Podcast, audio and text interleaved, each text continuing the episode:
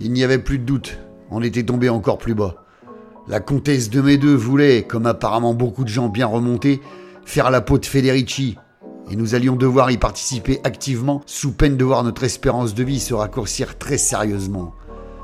Malgré nos refus bien appuyés et la proposition de Ravinsky à la baronne d'aller se faire foutre avec toute une armée de gondoliers munis de leurs rames, la comtesse a su trouver les mots justes pour nous convaincre.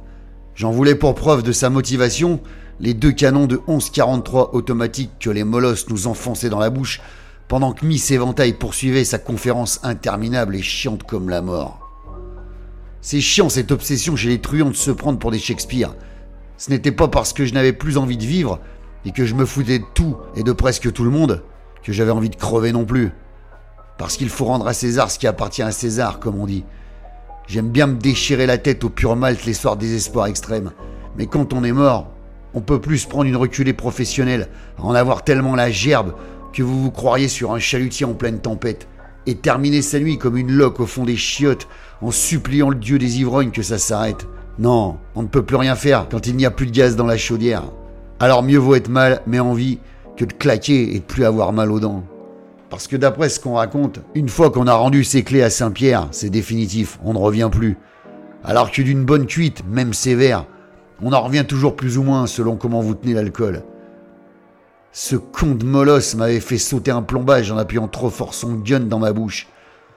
Ce sera l'occasion de retourner voir Ingrid, ma dentiste sexy préférée. La baronne continuait de vomir son monologue interminable, mais moi j'avais lâché l'affaire.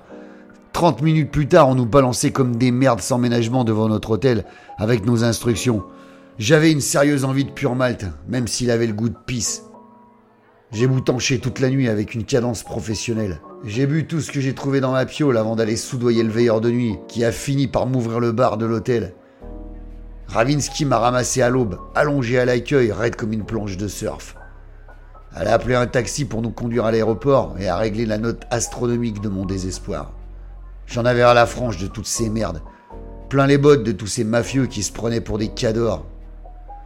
S'il n'y avait pas une eau proche en danger, je les aurais tous envoyés se faire foutre, en commençant par la comtesse de mes couilles et Federici. J'étais au bout du rouleau et j'avais vraiment besoin de vacances. Ravinsky m'a balancé dans le bateau avec l'aide du navigateur qui gueulait de faire attention à ses banquettes. Ravinsky me beuglait dessus en me filant des coups de latte pour que j'entre dans ce putain de bateau. J'ai passé tout le trajet penché par-dessus bord, à balancer le surplus de ma cuite dans la lagune, laissant derrière nous de longues traînées multicolores dégueulasses. L'air marin et les sursauts du bateau m'ont bien remis la pendule à l'heure.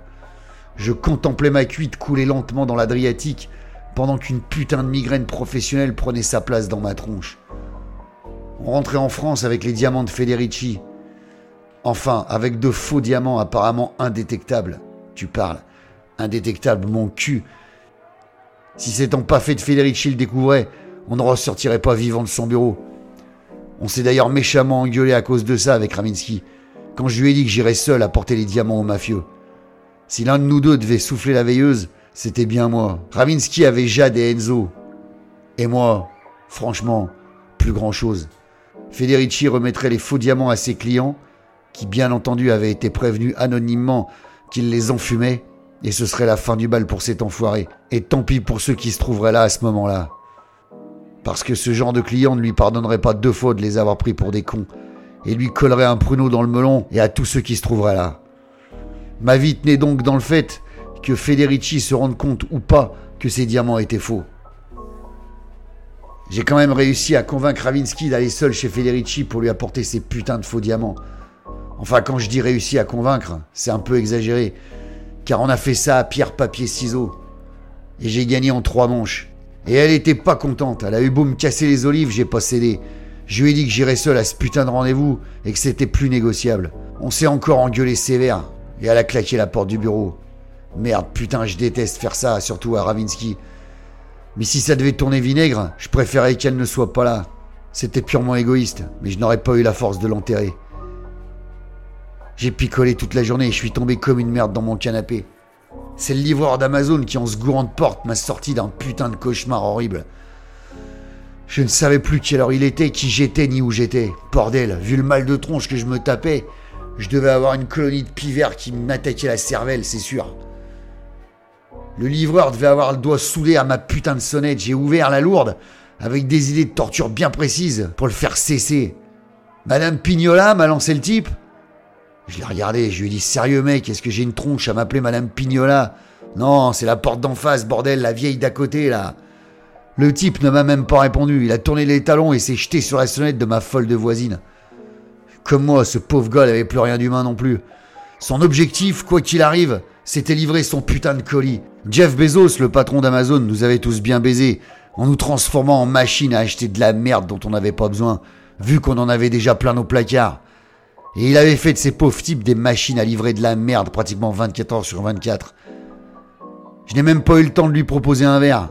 Avant même que la vieille attrape son colis au vol, le livreur avait déjà disparu dans l'escalier pour livrer encore une autre merde inutile à un autre zombie un peu plus loin qui croyait en avoir besoin. J'ai regardé ma montre. Merde, il était déjà 18h, il fallait que j'aille au rendez-vous de chez Federici. J'ai souri à Madame Pignola, elle m'a jeté un sale regard et m'a fait un fuck avant de me claquer la porte au blaire en se marrant. Décidément, il n'y a plus de grand-mère.